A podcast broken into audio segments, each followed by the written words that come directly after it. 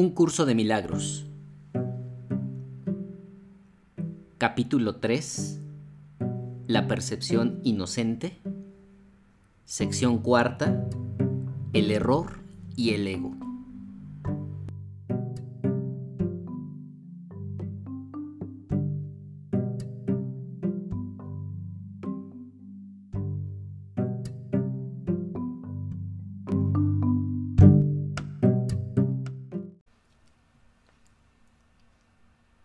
Estoy aquí únicamente para ser útil. Estoy aquí en representación de aquel que me envió. No tengo que preocuparme por lo que debo decir ni por lo que debo hacer, pues aquel que me envió me guiará. Me siento satisfecho de estar donde quiera que Él desee, porque sé que Él estará allí conmigo. Sanaré a medida que le permita enseñarme a sanar.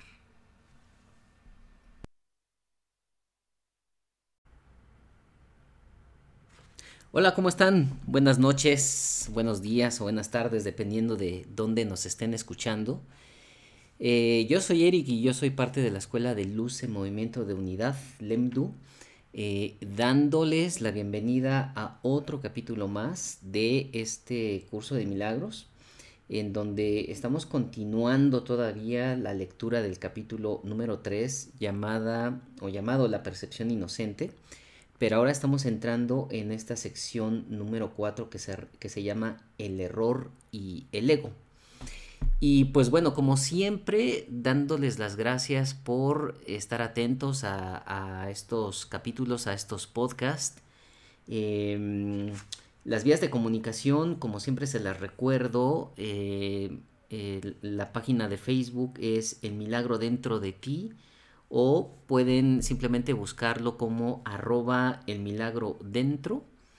Eh, y también me pueden escribir eh, directamente vía correo electrónico a la siguiente dirección que es ucdm.lemdu.gmail.com repito UCDM de un curso de milagros punto lemdu de luz en movimiento de unidad arroba gmail.com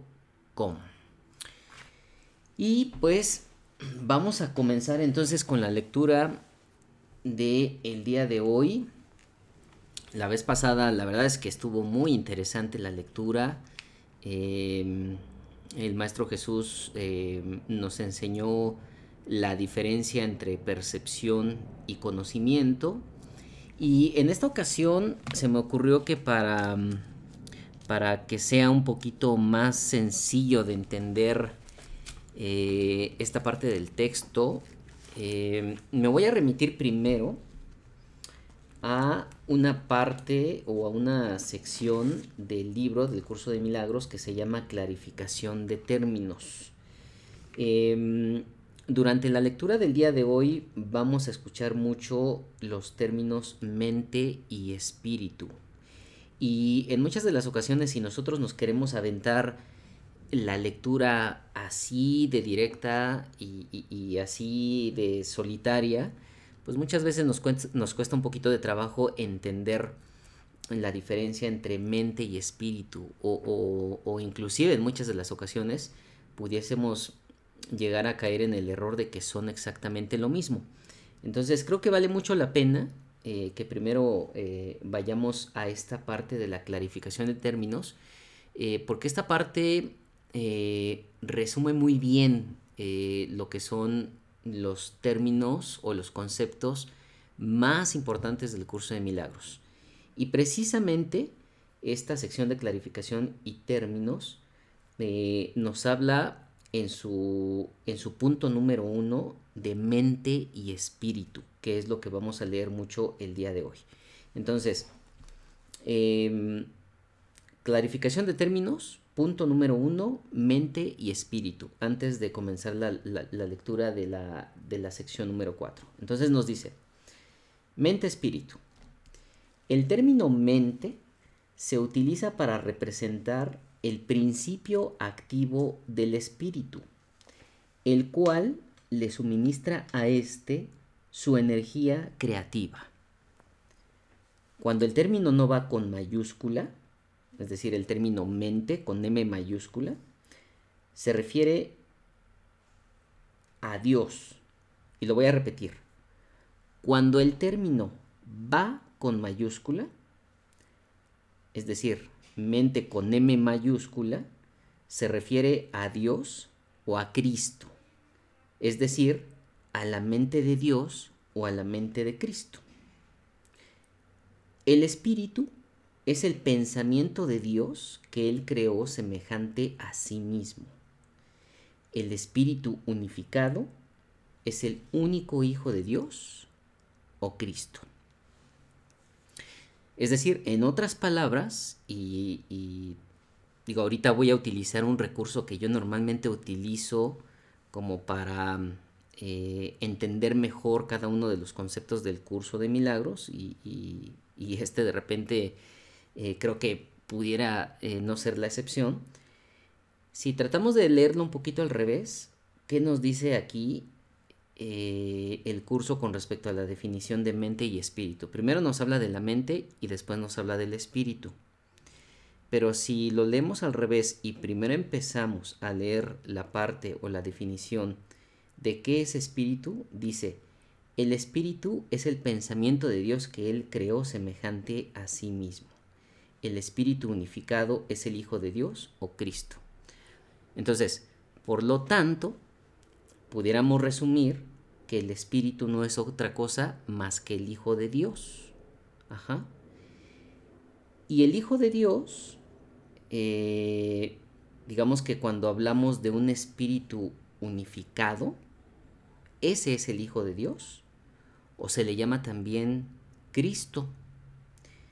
Y por lo tanto, el Hijo de Dios, o Cristo, es un pensamiento de Dios, que Él creó, como dicen algunas religiones, a imagen y semejanza de sí mismo. Entonces creo que aquí, leyéndolo de esta forma, resulta un poquito más comprensible, ¿no? Repito, el espíritu, e inclusive si decimos el espíritu unificado, es el Hijo de Dios o Cristo.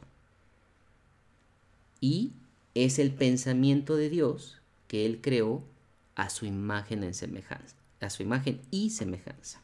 Entonces, cuando ustedes lean o cuando ustedes escuchen por ahí em, algún otro audio de, de curso de milagros y que hagan referencia a la palabra espíritu, ustedes ya van a saber que espíritu en realidad se refiere al Hijo de Dios. E inclusive muchos eh, también eh, llegan a caer en el error de confundir al Espíritu con el Espíritu Santo. Y de hecho, aquí más adelante, en, en, esta misma clarificación de términos, en este punto número uno, nos dice, el Espíritu es la parte que aún se mantiene en contacto con Dios a través del Espíritu Santo, quien, aunque mora en esa parte, también ve la otra. Y pues recordando lo que también nos dice el mismo curso de milagros en, sus primeros capítulos, em, el Espíritu Santo no es otra cosa más que la respuesta de Dios a esa creencia de su Hijo o a esa creencia del Espíritu de creerse, valga la redundancia, separado del mismo Dios. Entonces, por un lado está el Espíritu, que es el Hijo de Dios, y por otro lado está el Espíritu Santo, y el Espíritu Santo es como esa herramienta o como esa respuesta que Dios crea, digámoslo así, para ayudar al Hijo de Dios que está dormido y que cae en este juego de separación. Entonces, habiendo dicho eso, nos regresamos a la definición de mente. Y aquí nos dice otra vez, el término mente se utiliza para representar el principio activo del espíritu el cual le suministra a este su energía creativa. Vamos a sustituirlo un poquito. Con otras palabras, el término mente se utiliza para representar el principio activo del Hijo de Dios, el cual le suministra al Hijo de Dios su energía creativa. Es decir, que la mente es parte del Espíritu. La mente es parte del Hijo de Dios. Y la mente es lo que le permite al Hijo de Dios crear. Y más adelante también nos dice esta clarificación de términos. En este mundo, puesto que la mente está dividida, los hijos de Dios parecen estar separados. Sus mentes, asimismo, no parecen estar unidas. En ese estado ilusorio, el concepto de una mente individual parece tener sentido. En el curso, por lo tanto, se describe a la mente como si consistiera de dos partes, el espíritu y el ego.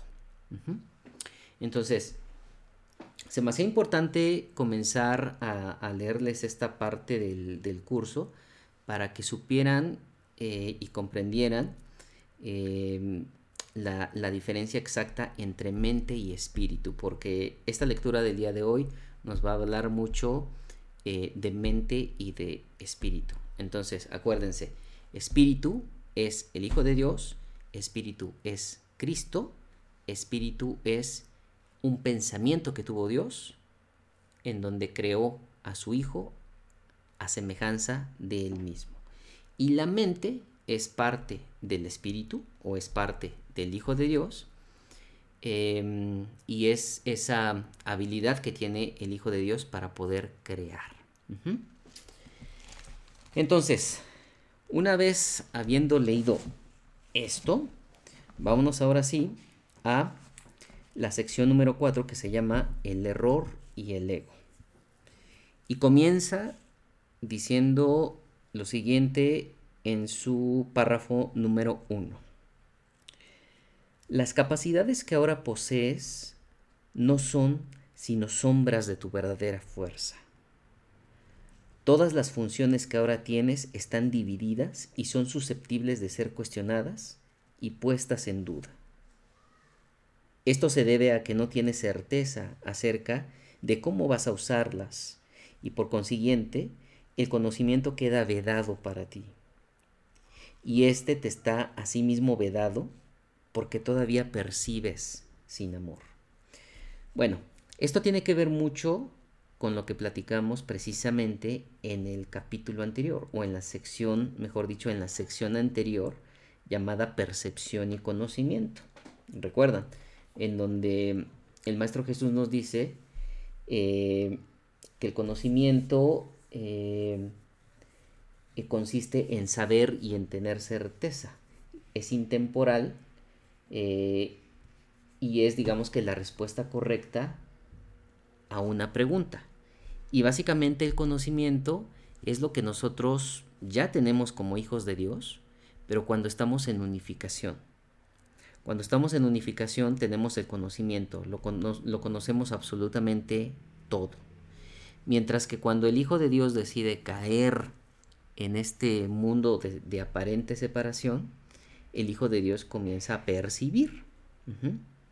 Entonces, aparentemente pierde el conocimiento. Y como percibe, entonces esta característica eh, de, de percibir o esta acción de percibir conlleva a que tiene siempre dos o más alternativas y que la percepción de una persona aparentemente separada eh, del Padre puede ser completamente diferente de la percepción de otra persona. Entonces, cuando tienes percepciones diferentes, pues estás alejado completamente del conocimiento, ¿no? Entonces, eh, básicamente esto es lo que nos dice eh, esta parte del texto cuando nos dice que las capacidades que ahora poseemos no son sino sombras de tu verdadera fuerza, porque lo que nosotros creemos que son nuestras capacidades, que son tal vez de ser pues un poquito bondadoso, un poquito amoroso, un poquito cariñoso, este, un poquito creativo, en realidad no son nada en comparación de lo que nosotros somos verdaderamente como hijos de Dios en nuestro verdadero potencial, ¿no? Y precisamente nos dice que, que, que, esto es producto de nuestra percepción, porque nosotros nos percibimos como alguien totalmente limitado, cuando nuestra realidad es que somos seres completamente ilimitados, abundantes e inocentes, como lo dice el mismo curso de milagros. Eh, continúa este párrafo diciendo, Antes de que la separación introdujese las nociones de grados, aspectos e intervalos, la percepción no existía. El espíritu no tiene niveles, es decir, el Hijo de Dios o Cristo. Y todo conflicto surge como consecuencia del concepto de niveles. Solo los niveles de la Trinidad gozan de unidad. Los niveles creados por la separación no pueden sino estar en conflicto. Ello se debe a que ninguno de ellos significa nada para los demás. Y creo que esto ya lo hemos hablado, ¿no? También en otros capítulos. Eh, esta percepción, este mundo de separación está lleno de niveles y mientras estemos llenos de niveles, eh, vamos a tener eh, diferencias significativas entre eh, todos y cada uno de nosotros mientras nos consideremos que, que, estemos en niveles distintos de percepción. Sin embargo, como aquí lo comenta el Maestro Jesús, pues el Espíritu, el Hijo de Dios, no tiene niveles. Em, e inclusive nos, nos, em, nos aclara que solo los niveles de la Trinidad gozan de unidad. Y pues bueno, aquí también eh, habla de la Trinidad, que, seguramente eh, a todos nos vendrá eh, a la mente la Trinidad como el Padre, el Hijo y el Espíritu Santo, porque nosotros así desde este mundo de separación eh, lo, percibimos precisamente de una mejor manera o lo entendemos de una mejor manera. Aunque en realidad, como ya el mismo Maestro Jesús nos lo ha dicho, el Hijo es parte del Padre y el Espíritu Santo también es parte del mismo Padre. Entonces, en realidad, eh, eh, la, la, Trinidad pues es unidad porque es uno solo, ¿no? y mientras, repito, mientras estemos nosotros eh, en este mundo de aparente separación y mientras sigamos validando niveles, pues vamos a tener percepciones completamente diferentes que nos van a alejar del verdadero conocimiento. Bueno, continuamos con el párrafo número 2 que dice, la conciencia, es decir, el nivel de la percepción, fue la primera división que se introdujo en la mente después de la separación, convirtiendo a la mente de esta manera en un instrumento preceptor en vez de un instrumento creador. Y creo que aquí este, se entiende precisamente con lo que, se entiende mejor con lo que ya eh, em, leímos em, de, de, esta sección de la clarificación de términos, ¿no? La mente es lo que hace que el Hijo de Dios pueda crear. Pero cuando eh, se introdujo en la mente, eh, o digamos cuando el Hijo cayó en la aparente separación, la mente se convirtió en un instrumento de percepción. Por eso dice, en un, instrumento preceptor en vez de un instrumento creador. Es decir, Em, que la mente, cuando está en unidad, la mente puede crear. Pero cuando la mente está en aparente separación, la mente no puede otra cosa, no puede hacer otra cosa más que percibir. Y pues bueno, el Maestro Jesús también ya lo ha dicho mucho en esto, en lo que llevamos leído del curso de milagros, ¿no? Eh, la, la causa raíz es la causa raíz de todas nuestras percepciones erróneas es la misma mente. Entonces la mente es la que necesita de cierta curación precisamente, pues para que todos nuestros aparentes errores puedan ser corregidos precisamente. Y bueno, continúa aquí diciendo el texto. La conciencia ha sido correctamente identificada como perteneciente al ámbito del ego. El ego es un intento erróneo de la mente de percibirte tal como deseas ser, en vez de como realmente eres. Sin embargo, solo te puedes conocer a ti mismo como realmente eres, ya que de eso es de lo único que puedes estar seguro. Todo lo demás es cuestionable. Y ojo, porque aquí hay una palabra clave. Sin embargo, solo te puedes conocer a ti mismo como realmente eres. Es decir, aquí el Maestro Jesús no nos dice solamente te puedes percibir a ti mismo como realmente eres. No. Acuérdense mucho de esta diferencia entre, entre percepción y conocimiento. Entonces aquí lo que nos está diciendo es, solo te puedes conocer a ti mismo como realmente eres. Entonces, eh, e inclusive se me viene a la mente aquí este, la famosa frase de conócete a ti mismo, ¿no? El, conócete a ti mismo, eh, pues eh, digamos que si lo aterrizamos en base a estas palabras del Maestro Jesús, pudiera llegar a interpretarse como recuérdate a ti mismo quién eres. Es decir, recuerda, recuerda que tú eres el Hijo de Dios. Recuerda que tú eres eternamente inocente, eternamente abundante y estás en estado de, gloria como tal. Y por otro lado nos dice que el ego es un intento erróneo de la mente de percibirnos, no de conocernos, sino de percibirnos como nosotros deseamos percibirnos en vez de como realmente somos. Es decir, que cuando el Hijo de Dios cayó en la aparente separación, quiso verse precisamente separado, cuando bien sabía que la separación no es posible, entonces quiso percibirse separado. Y pues de ahí es en donde seguramente se generaron los conceptos de pues el cuerpo, y después el cuerpo masculino, el cuerpo femenino y después el cuerpo de color eh, X, Y y Z, el cuerpo de estaturas A, B, C, D y así sucesivamente, ¿no? Entonces, nosotros nos percibimos según lo que marca el ego, como el ego quiere que nos veamos. Y aquí el Maestro Jesús nos hace la invitación de conocernos a nosotros mismos es decir, de recordarnos lo que realmente somos, ¿no? Por eso dice, solo te puedes conocer a ti mismo como realmente eres, ya que de eso es de lo único que puedes estar seguro. Todo lo demás es cuestionable, porque todo lo que está en la percepción es totalmente cuestionable. Párrafo número 3.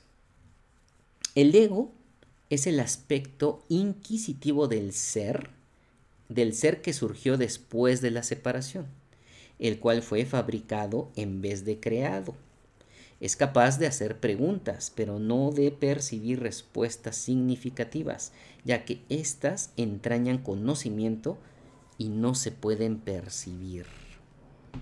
Es decir, el ego, al ser algo inquisitivo, está siempre preguntando, se está siempre cuestionando y por eso también en otra parte del, curso de milagros nos dice que el ego siempre pregunta, siempre está cuestionando, ¿no?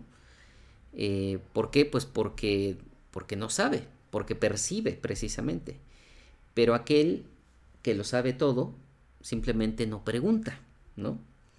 Em, y bueno, nos dice que, precisamente em, surgió de, aquel ser que surgió después de la separación y que esto fue fabricado en vez de creado. Y recordarán también que esto ya nos lo especificó el Maestro Jesús, ¿no? La diferencia entre la fabricación y la creación. La creación es algo inherente a la unicidad, al Hijo de Dios este, como uno con el Padre. Y la fabricación es todo lo que, valga la redundancia, creemos que Em, creamos o fabricamos en este mundo de separación. Después dice el texto, la mente está por consiguiente confusa, porque solo la mentalidad uno o la unicidad está exenta de confusión, como ya lo hablamos hace un, momento. Una mente separada o dividida no puede sino estar confundida tiene necesariamente que sentirse incierta acerca de lo que es. y no puede sino estar en conflicto, puesto que está en desacuerdo consigo misma. Bueno, ¿cuántos de nosotros, y sobre todo en la adolescencia, no hemos pasado por esas eh, crisis mentales, ¿no? Que nosotros les llamamos. ¿Quiénes somos? ¿De dónde venimos? ¿Hacia dónde vamos? Eh, ¿Por qué estamos aquí? Y precisamente eh, creo que la respuesta aquí nos la da muy bien el Maestro Jesús, ¿no? Estamos cuestionándonos pues quiénes somos, porque no estamos seguros inclusive de quiénes somos y nos percibimos como algo o como alguien que en realidad eh, pues no somos. Y es por eso que estamos en desacuerdo con nosotros mismos, ¿no? No sabemos cómo, cómo guiar nuestros pasos, cómo conducirnos, etc. Y nos dice, esto hace que sus aspectos sean extraños entre sí y esta es la esencia de la condición propensa al miedo en la que el ataque siempre tiene cabida. Es decir, cuando estamos siempre eh, imbuidos en este juego de separación, con un montón de percepciones, eh, y, digamos que no estamos seguros ni de quiénes somos, eso puede ser eh, o puede generar mucho miedo al respecto. Y como ya lo como ya lo comentó también el Maestro Jesús, pues el miedo es lo, opuesto completamente al amor, si es que el amor tuviera opuestos, ¿no? Y en eso se basa mucho el ego, en, que tengamos miedo y en que eh, validemos al miedo como algo totalmente real, eh, tratando precisamente de alejarnos de nuestra, em, de nuestra realidad verdadera, ¿no? De que somos hijos de Dios. Y después nos dice, tal como te percibes, tienes todas las razones del mundo para sentirte atemorizado. Claro, o sea, si nosotros nos percibimos como, como seres totalmente limitados, como seres no capaces de hacer muchas cosas, pues tenemos razones de sobra eh, para sentirnos atemorizados del mundo, ¿no? Y dice, de ahí que no te puedas liberar del miedo hasta que no te des cuenta no solo de que no te creaste a ti mismo, sino de que tampoco podrías, habrías podido hacerlo. Nunca podrás hacer que tus percepciones falsas sean verdaderas y tu creación no se vea afectada en modo alguno por tu error. Por eso es por lo que en última instancia tienes que optar por subsanar la separación. Es decir, que por mucho que hagamos nosotros en este mundo por hacer fabricaciones y nos, nos creemos em, una, una imagen errónea de nosotros, no por estar inclusive tan convencidos de esas propias imágenes que nosotros fabricamos, no va a cambiar nuestra realidad. Eh, es decir, no va a cambiar el hecho de que seguimos siendo eh, hijos de Dios. Por lo tanto, aquí nos dice eh, que es por eso por lo que en última instancia tenemos que optar por subsanar la separación, es decir, que la separación aquí se ve como una especie de error, ¿no? Y que ese error se tiene que subsanar, se tiene que corregir, eh, lo que nos llevará inevitablemente, pues, a, volver precisamente a la casa del Padre con total conocimiento y con total certeza de quiénes somos nosotros verdaderamente. Después continúa el párrafo número 4 diciendo, no se debe confundir a la mente que goza de conocimiento con la mentalidad recta, ya que solo esta última, es decir, la mentalidad recta, está vinculada a la percepción verdadera. Puedes tener una mentalidad recta o una mentalidad errada. Y aún esto es cuestión de grados lo cual demuestra claramente que ninguna de ellas tiene nada que ver con el conocimiento. El término mentalidad recta se debe entender como aquello que corrige la mentalidad errada y se refiere al estado mental que induce a una percepción fidedigna.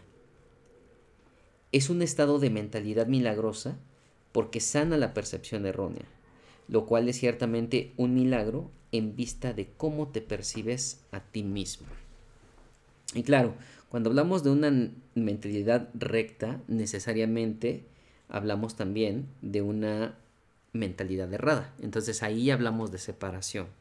Entonces aquí el Maestro Jesús nos dice, no te confundas. em, entre mente recta con la mente que goza conocimiento. Y en otras palabras, la mente recta pues está, digamos que aquí en el, en el juego de separación, ¿no? Eh, la mente recta es la que hace la corrección de la mente errada, este, pero eso no significa que tengas conocimiento. Te va acercando al conocimiento. El conocimiento lo vamos a tener precisamente hasta que estemos otra vez en unidad con Dios mismo. Párrafo número 5 dice, la percepción siempre entraña algún uso inadecuado de la mente, puesto que la lleva a áreas de incertidumbre. La mente es muy activa. Cuando elige estar separada, elige percibir. Hasta ese momento su voluntad es únicamente gozar de conocimiento. Sí, claro. Entonces, aquí a lo que se refiere es que eh, nuestra naturaleza como hijos de Dios es gozar de conocimiento. Es decir, estamos, nuestra mente siempre tiene conocimiento. hasta el momento en que decide separarse, es cuando elige percibir. Es cuando automáticamente dice, aparentemente yo me olvido de todo el conocimiento y elijo percibir. Es como meternos, digamos, a, a un videojuego, ¿no? Este, en donde pues nos metemos y pues ya saben, ¿no? Este, pues hay videojuegos en donde, eh, pues no sé, puedes eh, actuar como si estuvieras eh, jugando algún deporte, como si fueras de viaje a muchos países, como si construyeras casas, etcétera. Y bueno, tú sabes que tu realidad aparente es la que tú estás viviendo en tu casa, este, detrás de la televisión o detrás del videojuego, ¿no? Eh, sabes que esa es tu realidad, si se le puede llamar así. Y cuando te metes al juego, tú decides en cierta forma percibir. Entonces tú te percibes como si fueras pues el que nota el gol en el videojuego o como el que construye casas en el videojuego o como el que viaja en el videojuego o como el que es guerrero en el videojuego, ¿no? Más o menos eso es lo que nos quiere dar a decir aquí el Maestro Jesús. Em, una vez que ha elegido percibir, no puede sino elegir ambiguamente. Y la única forma de escaparse de la ambigüedad es mediante una percepción clara. Y, bueno, creo que esto es muy claro, ¿no? Entonces, eh, todas nuestras decisiones en, el, en este juego de separación son totalmente ambiguas. No va a haber una verdad absoluta, porque eh, pues hay percepciones completamente diferentes y la verdad que yo podría considerar como absoluta pudiera ser totalmente diferente a la que tú pudieras eh, percibir por tu lado, ¿no? Y después dice, la mente retorna a su verdadera función únicamente cuando su voluntad es gozar de conocimiento. Lo que les mencionaba hace un momento, ¿no? Queremos regresar con el Padre, entonces regresamos al conocimiento. Esto la pone al servicio del espíritu, donde la percepción cambia. La mente elige dividirse a sí misma cuando elige inventar sus propios niveles, pero no puede separarse completamente del espíritu, ya que de éste es de donde deriva todo su poder para fabricar o para crear. Aún en la creación falsa, la mente está afirmando su origen, pues de otro modo simplemente dejaría de existir. Esto último, no obstante, es imposible, ya que la mente le pertenece al espíritu que Dios creó y que por lo tanto es eterno. Pues bueno, también lo que dijimos en un principio, ¿no? Eh, la mente no se puede separar del espíritu porque es parte del espíritu. Entonces, el, querer, em, el querer separarse de, del espíritu sería completamente imposible. Em, por eso dice aquí que aún en la creación falsa la mente está afirmando su origen. Entonces, digamos que hay algo muy en el fondo de nuestras mentes que siempre está afirmando ese origen, ese origen espiritual precisamente, que es que esa mente es parte del Hijo de Dios y que es eterna y que no puede separarse del Hijo de Dios o del Espíritu. Párrafo número 6 dice, La capacidad de percibir hizo que el cuerpo fuese posible, como lo comentaba hace rato, ¿no? Eh, em, empezamos a percibirnos como alguien separados y cómo nos, cómo nos percibimos separados, pues ahí es en donde entra la percepción del cuerpo. Dice, ya, ya que tienes que percibir algo y percibirlo con algo. Voy a leerlo otra vez completito para, para que se entienda mejor. La capacidad de percibir hizo que el cuerpo fuese posible, ya que tienes que percibir algo y percibirlo con algo, es decir, algo material. Por eso es por lo que la, percepción siempre entraña un intercambio o una interpretación que el conocimiento no requiere. Pues claro, cuando estamos en conocimiento no necesitamos interpretaciones porque es un conocimiento, es una certeza completa. La función interpretativa de la percepción, que es una forma de creación distorsionada, o yo diría fabricación, te permitió entonces llegar a la conclusión de que tú eres un cuerpo, en un intento de escapar del conflicto que tú mismo habías provocado.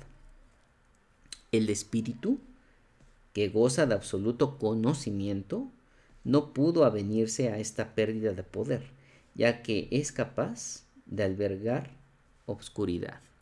Entonces, lo que nos está diciendo es, la mente fue la que decidió percibirse como un cuerpo. Es decir, que cuando el Hijo de Dios cayó en la separación o decidió caer en la separación, y aparentemente decidió separar eh, su mente de las demás mentes, em, llegó a la conclusión de que era un cuerpo. Y el espíritu, el Hijo de Dios, cuando está unificado, nosotros mismos desde nuestra unificación, eh, pues no podemos estar de acuerdo con, con, esa conclusión, ¿no? Este, es por eso que aquí dice eh, que no se pudo avenir a, esta pérdida de poder, ya, ya que es incapaz de albergar obscuridad. Esto hizo que el espíritu fuese casi inaccesible a la mente y completamente inaccesible al cuerpo. A partir de ahí se percibió el espíritu como una amenaza, puesto que la luz disipa la oscuridad al mostrarte simplemente que ésta no se encuentra ahí. Y bueno, esto me llama mucho la atención porque la verdad es que el, juego de separación, si lo pudiéramos llamar así en cierta forma, está muy inteligentemente eh, creado, ¿no? Eh, porque la percepción crea, como nos dice aquí el Maestro Jesús, crea el cuerpo. Y la mente, al estar separada, llega a la conclusión de que nosotros somos un cuerpo. Y la sensación o la percepción, mejor dicho, de creernos que nosotros somos un cuerpo, nos aleja del espíritu, nos aleja del conocimiento, de sabernos que somos hijos de Dios, porque el cuerpo a través del ego está escapando de lo que aquí le llama el Maestro Jesús de la luz, que es el Espíritu mismo. Y la luz disipa la oscuridad. Entonces es por eso que hace, digamos que aquí el Maestro Jesús está em, esta distinción entre el espíritu que es luz y el cuerpo que es obscuridad. Eh, en donde está contrastando la luz con la oscuridad. Y básicamente nos dice que el, cuerpo y el ego, que son obscuridad, pues tienen miedo de la luz y quieren alejarse de la luz porque cuando la oscuridad se pone frente a la luz, no puede suceder otra cosa más que la disipación de esa oscuridad. Y por lo tanto, pues digamos que se acaba la percepción y se acabaría este juego de separación, en otras palabras, ¿no? Después nos dice, la verdad siempre prevalecerá sobre el error de este modo. No puede ser este un proceso activo de corrección, porque como ya he puesto de relieve, el conocimiento no hace nada. Puede ser percibido como un agresor, pero no puede atacar. Lo que tú percibes como su ataque es tu propio vago reconocimiento de que el conocimiento siempre se puede recordar al no haber sido jamás destruido. Es decir, que nosotros pensamos cuando, cuando nos empezamos a iluminar, cuando nos empezamos a despertar, eh, pudiéramos nosotros percibirlo como un ataque. Pero lo que dice el Maestro Jesús es, es que el conocimiento no hace nada, simplemente se expone, simplemente eh, sale, valga la redundancia, la luz, ¿no? Y eso no puede ser un ataque. Pero en, nuestro, en nuestra mente errada, en, nuestro, en nuestra mente egocéntrica, nosotros lo estamos viendo como, como un ataque, pero no es, no es, otra cosa más que un vago reconocimiento de lo que nosotros realmente somos. Párrafo número 7 dice, Dios y sus creaciones permanecen a salvo y saben, por lo tanto, que no existe ninguna creación falsa. La verdad no puede lidiar con los errores que tú deseas conservar. Yo fui un hombre que recordó al espíritu y su conocimiento. Como hombre, no traté de contrarrestar los errores con el conocimiento, sino de corregir el error de raíz. Demostré tanto la impotencia del cuerpo como el poder de la mente. Al unir mi voluntad con la de mi Creador, recordé naturalmente al Espíritu y su verdadero propósito. Bueno, qué palabras tan más reveladoras del Maestro Jesús, ¿no? O sea, diciéndonos que em, Él vino como hombre a recordar al Espíritu y su conocimiento. Es decir, que mientras Él estuvo encarnado como Jesús, Él siempre tuvo esa conciencia del Espíritu, o del Hijo de Dios, o de Cristo. Y siempre tuvo conciencia de que al estar en conexión con el Espíritu, se tiene total y completo conocimiento. Y nos dice también que no trató de contrarrestar los errores con el conocimiento, sino que corrigió el error de raíz y demostró tanto la impotencia del cuerpo como el poder de la mente. Es decir, eh, que él no atacó. Y por eso tal vez, eh, pues en esos tiempos y según lo que se platica en la Biblia, pues su forma de actuar no era bien entendida por todos, porque el Maestro Jesús no hacía lo que los demás esperaban que hiciera, ¿no? Eh, no se defendía, em, no atacaba, este, porque simplemente no había necesidad, porque él estaba en conocimiento y él estaba en conexión con el Espíritu. Y lo que él veía en sus demás hermanos era precisamente al espíritu. Entonces, por eso menciona él, el conocimiento no hace nada. Y, es por eso que él no hacía nada ante las agresiones, eh, ante los azotes, etcétera, ¿no? Porque él eh, estaba invalidando el aparente poder del cuerpo y estaba validando el verdadero poder de la mente. Y de ahí que vino precisamente la resurrección. Entonces, pues bueno, aquí nos da en realidad una, una gran revelación para mí, ¿no? Y después continúa diciendo, yo no puedo unir tu voluntad a la de Dios. Y, bueno, y, comenta esto porque precisamente él dice que, cuando estuvo aquí, pues él este, eh, estaba siguiendo la voluntad de su padre, ¿no? Yo no puedo unir tu voluntad a la de Dios por ti, pero puedo borrar las percepciones falsas de tu mente si las pones bajo mi tutela. Solo tus percepciones falsas se interponen en tu camino. Sin ellas, no hay duda de la alternativa que elegirías, pues una percepción sana induce a una elección sana. No puedo elegir por ti, pero puedo ayudarte a que elijas correctamente.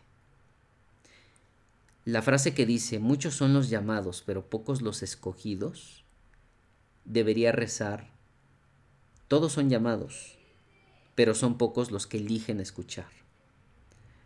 Por lo tanto, no eligen correctamente. Los escogidos, entre comillas, son sencillamente los que eligen correctamente más pronto. Las mentes sanas pueden hacer esto ahora y al hacerlo hallarán descanso para sus almas.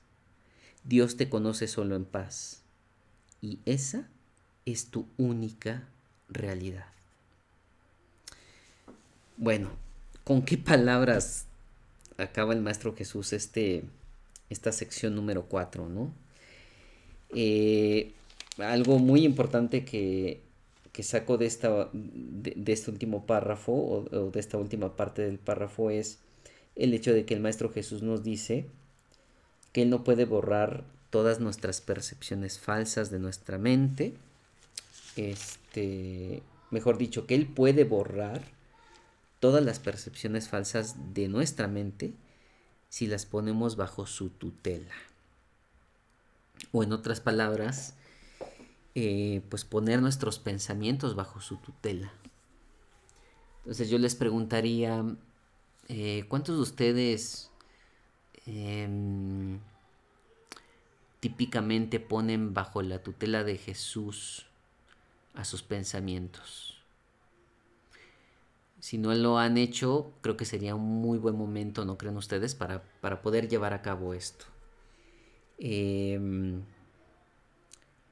y pues bueno, e, esta, e, e, esta recomposición de la frase de muchos son los llamados pero pocos los escogidos debería de cambiarse por todos son llamados pero son pocos los que eligen escuchar creo que es algo también muy revelador no porque este precisamente nos habla de lo que es el conocimiento eh, y, nos vuelve a, a tratar de explicar que el conocimiento simplemente no hace nada. El conocimiento simplemente nos llama. El conocimiento no escoge, pero nosotros somos los que libremente decidimos escuchar o no escuchar. Entonces, habría que poner mucha atención, ¿no? Si, si, si, en nuestras mentes ya se va abriendo ese conocimiento, em, determinar si estamos dispuestos o muy dispuestos o, pocos, o poco dispuestos a escuchar ese conocimiento que ya nos está llegando, ¿no creen? Pues muy bien, hasta aquí llegamos. Otra vez una lectura muy, pero muy interesante. Este, y pues bueno, como siempre, em, voy a tratar de, de, hacer una recapitulación de lo que leímos el día de hoy. Y bueno, mi, mi, mi resumen eh, para esta sección número 4 que se llama el, error y el ego. Eh, dice más o menos así, eh, recordando que comenzamos a hablar del espíritu y de la mente, en donde decimos que el espíritu unificado es el único hijo de Dios, o es Cristo, o es el pensamiento de Dios que Él creó a su semejanza. Eso es espíritu. La mente, eh, este término se utiliza para representar el principio activo del espíritu, el cual le suministra a este su energía creadora. Es decir, mente es lo que crea, la mente es parte del espíritu y es inseparable. La mente eh, pues es parte del espíritu como tal. La mente también dijimos se dividió después de la separación lo cual, lo, cual ocasionó que la mente comenzara a percibir y no a crear. Por otro lado, también dijimos que el ego es un intento erróneo de la mente de percibirse como deseas percibirte y no como realmente eres. Y el ego, también dijimos, es, una, es un aspecto inquisitivo del ser, o sea, está preguntando constantemente que surgió después de la separación. Dijimos también que el ego percibe y el espíritu goza de conocimiento. Y también mencionamos que el cuerpo es una percepción errónea. Y como todo error, esta percepción, que es la del cuerpo, puede corregirse si dejamos nuestras percepciones bajo la tutela del Maestro Jesús. Pues muy bien, pues ese es el resumen del día de hoy. Eh, otra vez gracias este, por, por, estarme acompañando aquí de manera virtual. Eh, recuerden que todos sus comentarios son muy, pero muy bienvenidos. Preguntas también. Eh, si, creen que, que, pudiera orientarlos con, con, algún aspecto cotidiano, acérquense, no muerdo. este, las vías de comunicación ya se las comenté al inicio de, este podcast. Y pues bueno, eh, si no hay otra cosa, eh, pues nos escuchamos eh, en el siguiente capítulo. No sin antes despedirme, como siempre me gusta despedirme, que es con el resumen de un curso de milagros, el cual dice, Nada real puede ser amenazado. Nada irreal existe. En esto radica la paz de Dios. Gracias.